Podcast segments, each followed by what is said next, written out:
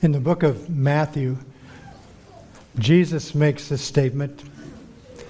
Matthew chapter 7, verse 13 Enter by the narrow gate, for wide is the gate and broad is the way that leads to destruction, and there are many who go in by it.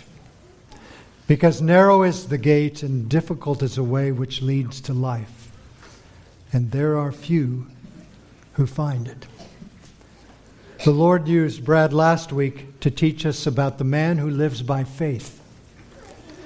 His entry is at the narrow gate. He is characterized by humility. He depends on God for all of life. There are not very men and women, many men and women like him. In fact, Jesus says there are few.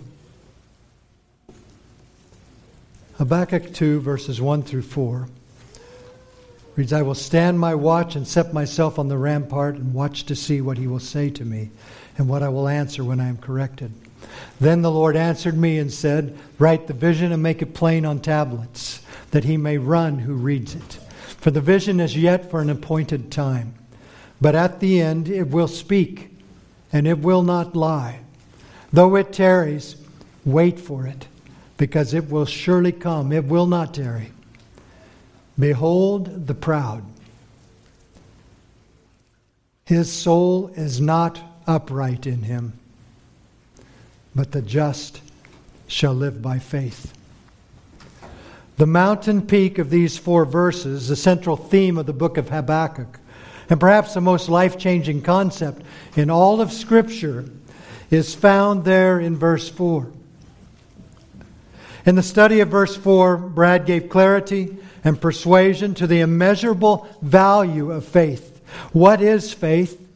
How faith affects life, and a plea, a plea to place your faith in Jesus Christ. Look closely at verse 4. And you will find another man in that verse.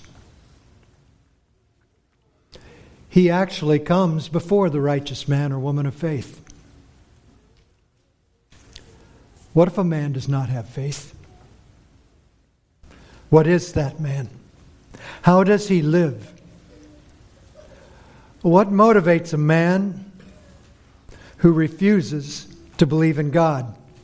What is the heart of the person who chooses to walk leisurely through the inviting and comfortable gate and enjoy the passing pleasures of sin for but a brief lifetime. Joshua was the prophet and the leader of the victorious Israelites. They conquered many nations and tribes in order to possess the new promised land of Canaan. Joshua gave a final and gravely important speech to the people his chosen topic that day was about a decision that each man or woman must make in order for the nation of God that it might survive. And he said this Now, therefore, fear the Lord, serve him in sincerity and in truth, and put away the gods which your fathers served on the other side of the river and in Egypt. Serve the Lord. And if it seems evil to you to serve the Lord, Choose for yourselves this day whom you will serve, whether the gods which your fathers served that were on the other side of the river, or the gods of the Amorites in whose land you dwell. But as for me and my house, we will serve Yahweh. That is a timeless decision. It still must be made by every man and woman in order that they too may survive. And if anyone thinks he can avoid that decision, he has already made his decision. What drives the life of someone who chooses to follow the old idols of tradition and experience? In other words, the gods your forefathers served that were on the other side of the river. Or the flashy new idols that appear to promise peace, fulfillment, and pleasure. In other words, the gods of the Amorites, in whose land you are now living. As a result of the study of Habakkuk chapter 2, verse 4, Some of you sought to repent and follow Christ by faith. You desired to leave apathy, partial obedience, hypocrisy, and you desired to submit in faith to the Lord Jesus Christ. Some of you, for a variety of reasons, didn't hear the word preached. Others of you rejected it as a bit too much, a little too old fashioned or fundamentalist or, or perhaps over the top. And some of you thought, that sounds like a good concept. I need to get back to that sometime after I work through my own issues and, and to try to keep my head above water just to survive. This morning, we're going to look at that other man of Habakkuk 2, verse 4. And I hope and pray that it will confirm your desire to live by faith in Christ. Or else, it will compel you to leave the wide gate and broad way and flee to life in Jesus Christ. As you consider the options set before you, consider the word of Jesus. Jesus, the words of Jesus. The thief does not come to except to steal and to kill and to destroy. I have come that they may have life and that they may have it more abundantly. Let's pray. Heavenly Father, we are gathered for just a bit of time now to look into your holy and perfect and righteous word. Your word that is a two edged sword that pierces even to dividing soul and spirit and joints and marrow. It's a, it's a word, Lord, that is, is a soothing word. It is a word that is a stumbling block.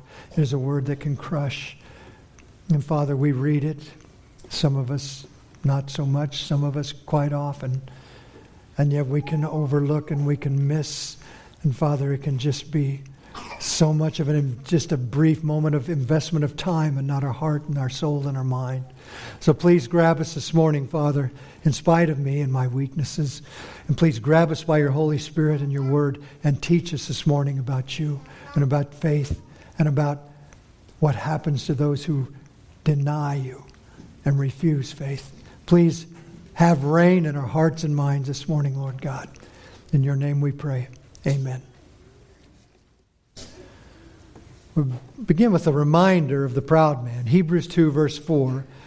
In the NASB reads, Behold, as for the proud one, his soul is not right within him. The ESV says his soul is puffed up. The King James says it is lifted up. The man who rejects the lordship of Yahweh, the Lord God, is haughty. He deludes himself, believing he is self sufficient. How many t shirts will you see at an event that say, just do it? Or you can do it? The Creator who gave every man his soul and designed that soul knowing how it should be says, that man's soul is not right within him. The soul living without dependence on and surrender to Christ, it is not straight, it is not good. It is not as it is designed to be. That is true. Whether it is the soul of the blasphemous Israel that we're reading of in Habakkuk in 400 AD, it is true of the invading idolatrous Chaldeans heading to destroy Jerusalem at that very moment. It is equally true of the aerospace engineer the vice president of sales, the homeschool teacher, the student, the accountant, the preacher of 21st century America, China, Saudi Arabia, or Peru. The proud man's soul is not right within him. And here is a deeper dive into the life of the man who is on his own in verse 5. Furthermore, wine betrays the haughty man so that he does not stay at home. He enlarges his appetite like Sheol, and he is like death, never satisfied. He also gathers to himself all nations and collects to himself all peoples.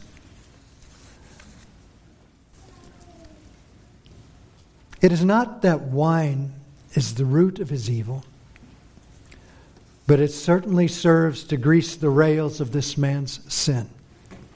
It loosens him up to pursue his natural bent for carousing. The sin was already there, but the wine removed any restraint or discretion. I know this to be true in my own life as a young single man decades ago.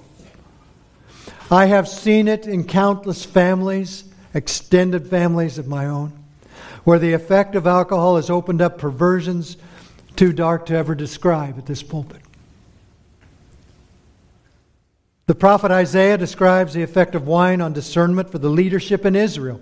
And he says, But they also have erred through wine, and through intoxicating drink are out of the way. The priest and the prophet have erred through intoxicating drink. They are swallowed up by wine. They are out of the way through intoxicating drink. They err in vision. They stumble in judgment. Be warned. The proud man is unfaithful to the needs of his home.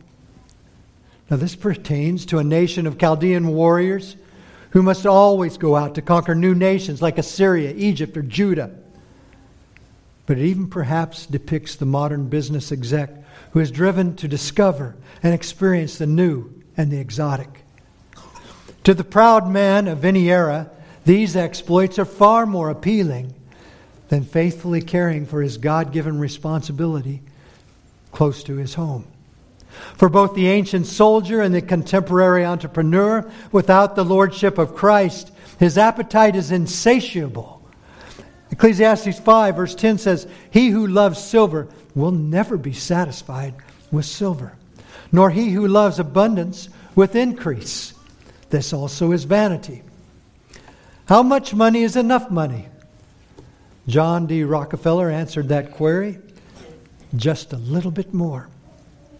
That's spoken by the man who is estimated to have about 1% of the entire U.S. economy at the height of his prosperity.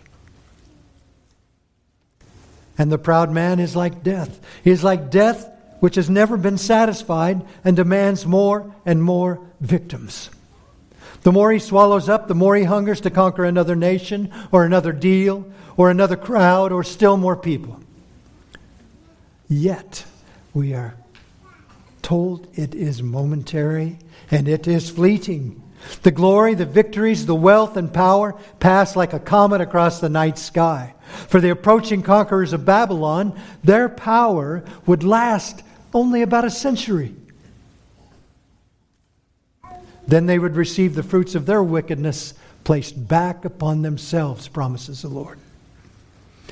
God is He who raised them up for the purpose of judgment upon His rebellious people. And God is also the one to bring swift and heavy reckoning upon them.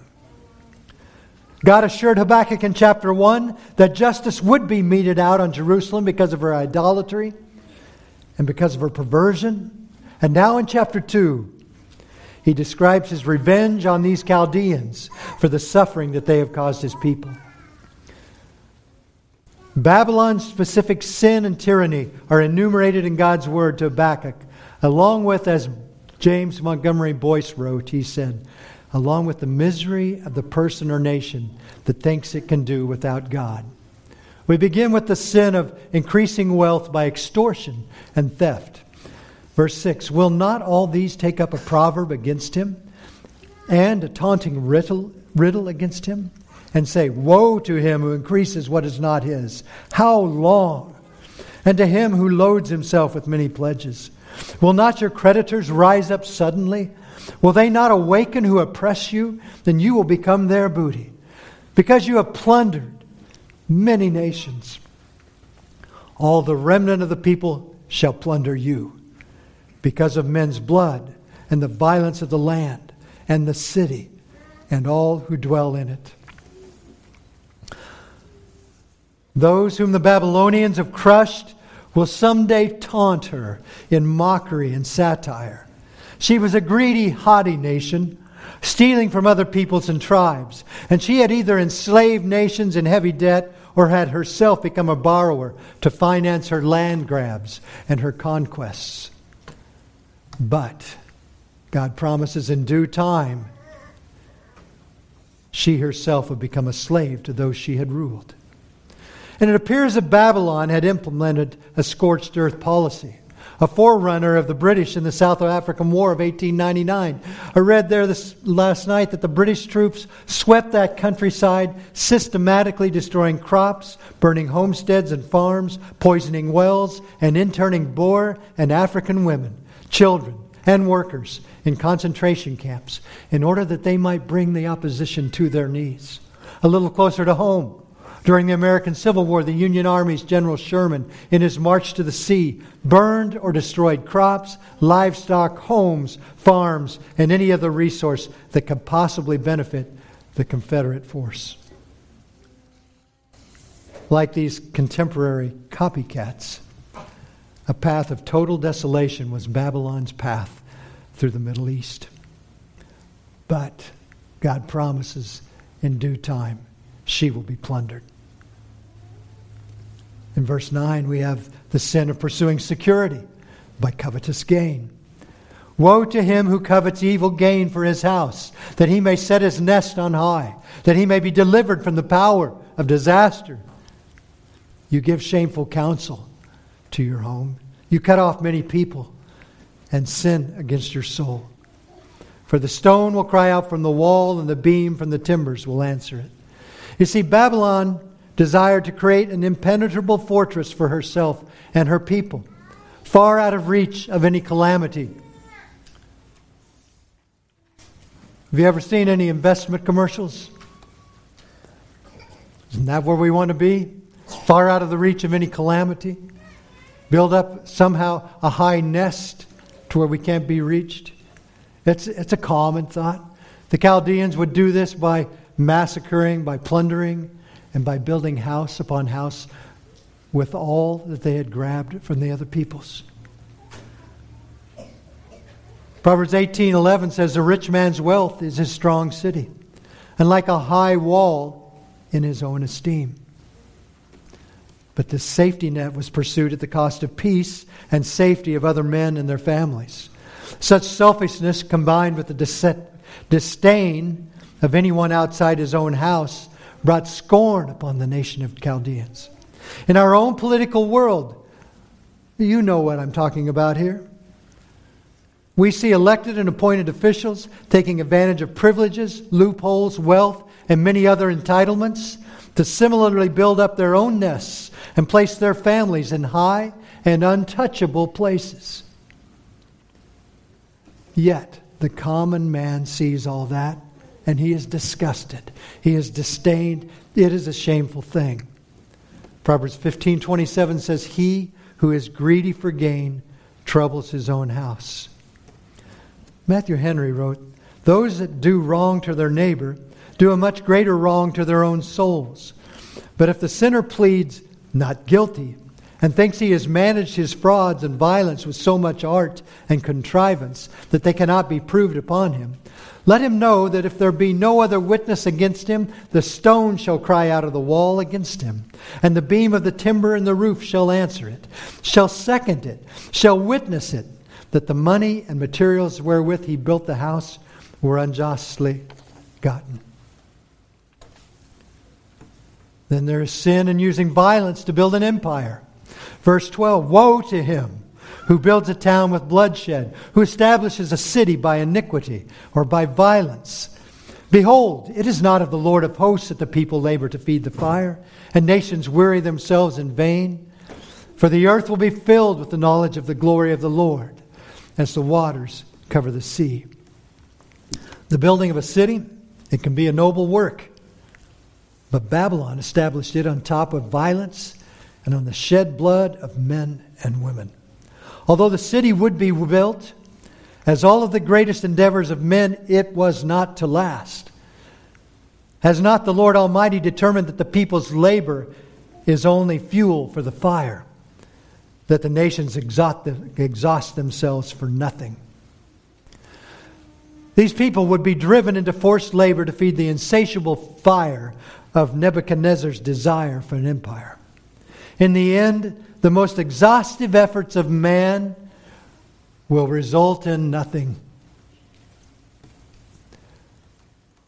About 40 miles northeast of the city of Beirut, Lebanon, lies one of the most staggering displays of ancient Roman architecture in the entire world. Could you bring that up, guys? Ruins of temples erected to a number of different idols, including Baal or Baal, Jupiter, Venus, and Bacchus, the god of wine and pleasure.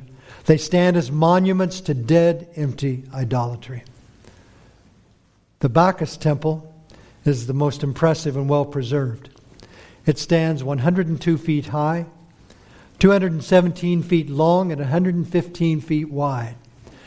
Giant marble pillars stretch 65 feet high and line all sides of the building.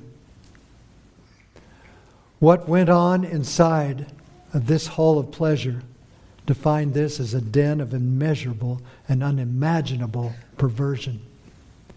It was pointed out that there were no windows into this structure because of the wickedness of its practices. But as impressive and indestructible as it might have seemed 2,000 years ago, inside this edifice, you now notice some interesting markings on the walls that tell another story. At certain spots in the interior, and I don't think we could ever zoom up close enough to see this, but in certain spots in the interior, graffiti engravings are located about 10 to 15 feet high on the wall. Did someone sneak in with a ladder at night when the Bacchus priests were asleep and deface these walls 2,000 years ago? No. In the heyday of the temple, constructed during the first century AD, it did not last more than a few hundred years.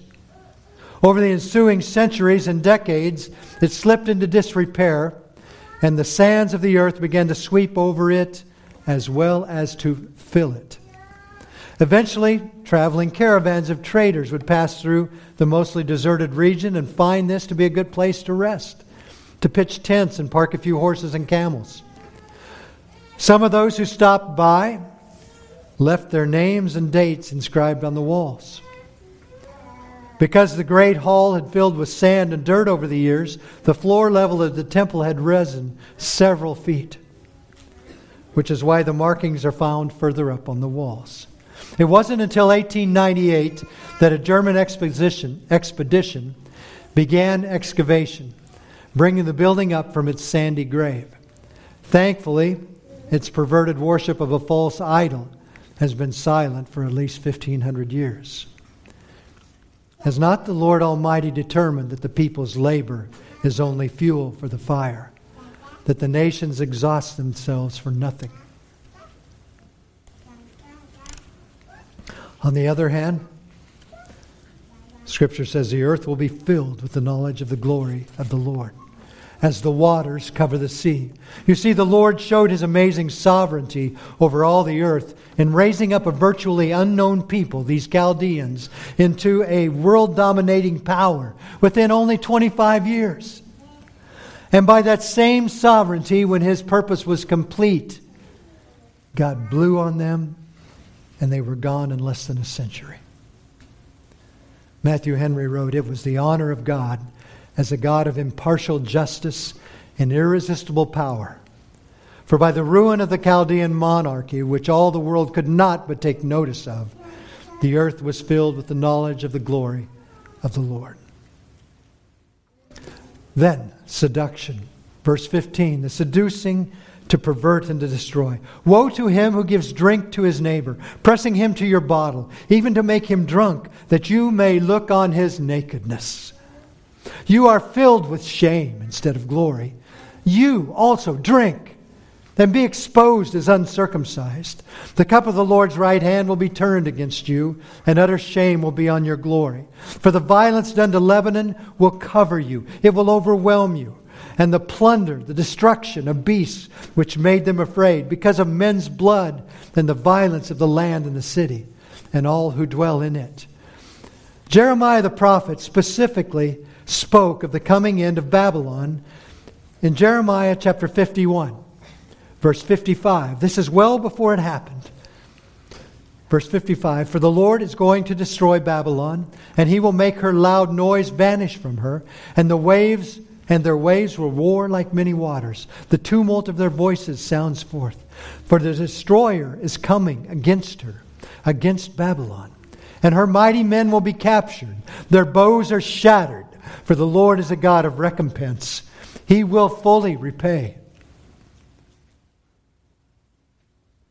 I will make her princes and her wise men drunk, her governors, her prefects, and her mighty men, that they may sleep a perpetual sleep and not wake up, declares the King, whose name is the Lord of hosts. Thus says the Lord of hosts The broad wall of Babylon will be completely razed, then her gates, her high gates, will be set on fire. So the people will toil for nothing, and the nations become exhausted only for fire. An actual historic report of those final days of what Jeremiah told about is told in Daniel chapter 5. Please turn to Daniel chapter 5.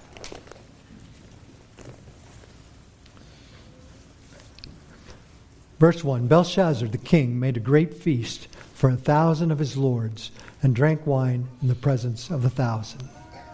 While he tasted the wine, Belshazzar gave the command to bring the gold and silver vessels which his father Nebuchadnezzar had taken from the temple which had been in Jerusalem. That, my friends, is what Habakkuk was hearing from, the God, from God was going to happen. This is looking back at that. And the kings and his lords, his wives and his concubines drank from them. They drank wine and praised the gods of gold and silver, bronze and iron, wood and stone. And in the same hour, the fingers of a man's hand appeared and wrote opposite the lampstand on the plaster of the wall of the king's palace. And the king saw the part of the hand that wrote. Then the king's countenance changed, and his thoughts troubled him, so that the joints of his hips were loosened, and his knees knocked together against each other. God was speaking in the midst of this debauchery, this orgy of perversion and sin, and and he's speaking directly to the leader at that time. Goes on to read Then the king cried aloud to bring in the astrologers, the Chaldeans, and the soothsayers. The king spoke, saying to the wise men of Babylon, Whoever reads this writing and tells me its interpretation shall be clothed with purple and have a chain of gold around his neck. And he shall be the third ruler in the kingdom. He was desperate. Now all the king's wise men came, but they could not read the writing or make known to the king its interpretation. Then King Belshazzar was greatly troubled. His countenance was changed, and his lords were astonished. The queen, because of the words of the king and his lords, came to the banquet hall. The queen spoke, saying, O king, live forever. Do not let your thoughts trouble you, nor let your countenance change. There is a man in your kingdom in whom is the Spirit of the Holy God. And in the days of your father, light and understanding and wisdom, like the wisdom of the gods, were found in him. And King Nebuchadnezzar, your father, your father the king, made him chief of the magicians, astrologers, Chaldeans, and soothsayers. Inasmuch as an excellent spirit, knowledge, and understanding, interpreting dreams, solving riddles, and explaining enigmas were found in this Daniel, whom the king named Belteshazzar. Now let Daniel be called and he will give the interpretation. Then Daniel was brought in before the king. The king spoke and said to Daniel, Are you that Daniel who is one of the captives from Judah, whom my father the king brought from Judah?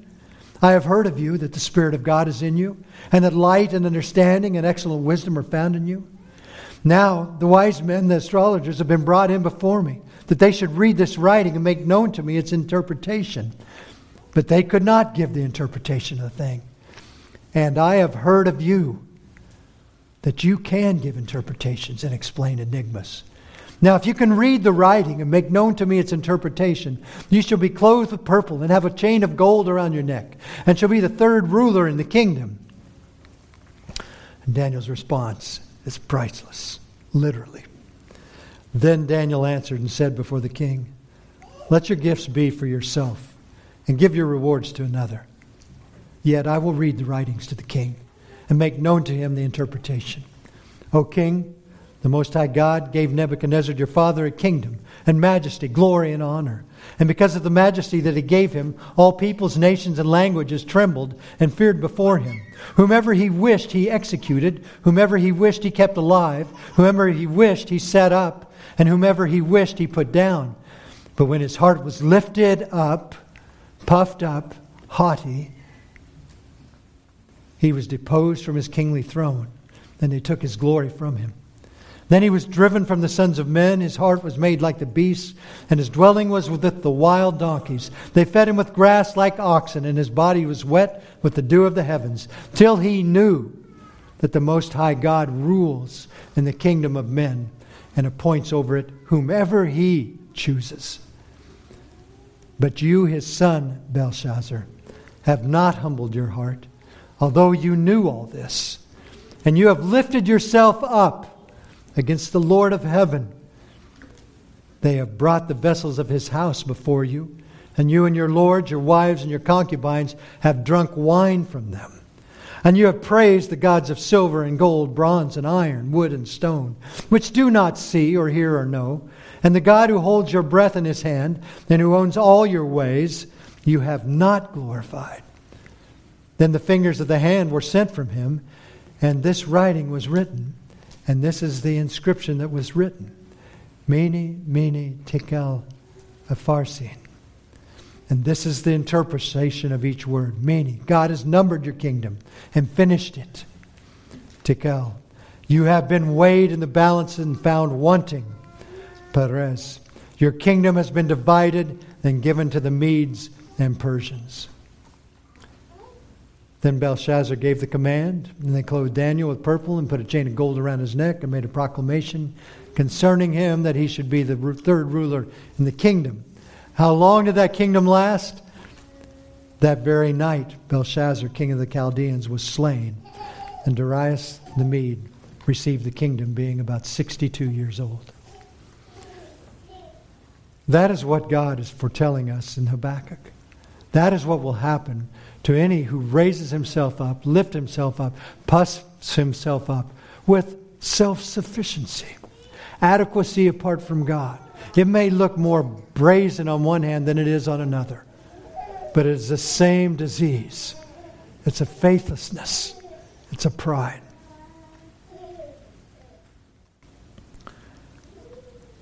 Having pursued life through extortion and theft, covetousness, violence, seduction and perversion, man flails his way to avoid the lordship of his Creator, and he worships anything but God.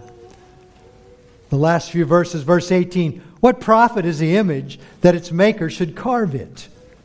The molded image, a teacher of lies, that the makers of it mold of its mold should trust in it to make mute idols Woe to him who says to wood, Awake, to silent stone, Arise. It shall teach. Or another version says, Can it give guidance? Another says, And this is your teacher? Behold, it is overlaid with gold and silver, yet in it there is no breath at all. But the Lord is in his holy temple. Let all the earth keep silence before him. Boice again wrote, It is simply the end condition of a people who will not walk by faith in God, but who trust in their own devices instead. We trust ourselves, but we are not adequate for the trust. Let me repeat that. We, you and I, often, like these, we trust ourselves, but we are not adequate for that trust. So, finding no help in mere human beings and have rejected the true God, we turn to superstition. Consider the characteristics given so clearly about these idols. It is very interesting. It mentions that they are both molded and carved. They are of every kind of material you can imagine stone, wood, gold, silver. Every size, every type. They're presented at great expense and in beautifully and beautifully ordained in gold and silver. They are elevated and attributed ability beyond what the Creator Himself possesses or could ever possibly imagine to pass on to them. They are prayed to and depended on. And ultimately, they have no ability to produce what was promised. Unlike God, unlike Yahweh, whom Abraham, being com- fully convinced that what God had promised, he was also able to perform. There are so many stark differences between the man of faith and the haughty man of verse 4. Countless differences. But when it comes down to it, it is our dependence upon God or our dependence upon self. Jeremiah 10, verse 8 says, But they are altogether dull hearted and foolish. A wooden idol is a worthless doctrine. Everyone is dull hearted without knowledge. Every metalsmith is put to shame by an image. For his molded image is falsehood, and there is no breath in them. They are futile, a work of errors. In the time of their punishment, they shall perish. The idols of the world remain silent. But with our God, the whole world becomes silent before him.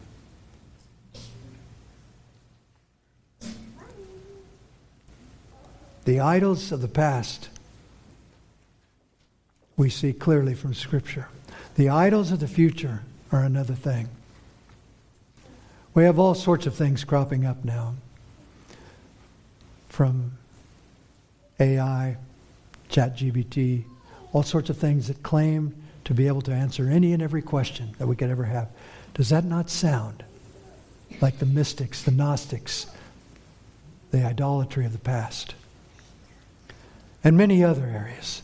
What I, what I urge you is to stay close to God and His Word. Dig in here. We are in a war. If you, if you could step back and if we could see it with God's eyes, it, we would look across and we would see something like a, a World War II black and white photo where you have bunkers bombed out and you have jeeps overturned and you have partial bodies laying here and arms laying there. And and yet you have victory. We have a God who claims victory, but men who march out there by themselves will be casualties. Do not deal with this partial, apathetic, fence straddling faith. Trust in God fully, pour yourself out to Him, let Him lead and guide in every area and aspect of life. Don't be like the Chaldeans, they had it all. and then they had nothing. It was gone. And that will be you. That was the man who died on the street in Texas. Gone. Forever. That is the 300 lives that were lost in an instant when that train piled up in India. We live but a brief, frail life. And we must have Christ or we have nothing at all for eternity. There is no middle ground. Jesus said in both Gospels of Matthew and Luke, He who is not with me is against me, and he who does not gather with me scatters abroad. Again in Matthew 7, enter by the narrow gate. For wide is the gate, and broad is the way that leads to destruction. And there are many, most, who go in by it. Because narrow is the gate and difficult is the way that leads to life. And there are few who find it. Don't be lured. Don't be lured into the gold and silver covered white gate, wide gate, or to, to the deceptively smooth surface of the highway that leads to hell. Know that there are only two routes to take. Hear and heed the voice of Jesus as he commands, Come, follow me. He does not lie. He does not fail. He is trustworthy. He is Lord, and He is the absolutely needed Savior. Let's pray. Heavenly Father, we come to you, and Father, sometimes I think in the milieu of history, of billions of people, of historic events, Father, of wars and of times of peace, of, of, of kingdoms of great uh, glory and gold and ornate uh, thrones, of little hovels where people are in, in, in poverty and, and eking out a living. In prisons and in palaces, Father, you have men and we are men. And, and Father, we, we need you. Help us, Lord, in our place, in our point, in the history that you have designed. Your word says that you have determined the pre appointed time for every man, woman, and child in hope that they would seek the Lord. And Father, I pray that we would do that. That you would give us clarity, that your word would speak to us, that your spirit would come upon us and lead us deeply into you. Father, help men and women this morning that are dealing with this and trying to decide will I step further and go fully with Christ? Lord, move us that we would. And that from this little church, you would bring to yourself much glory and honor. Thank you, Lord Jesus. You are worthy. In your name we pray. Amen.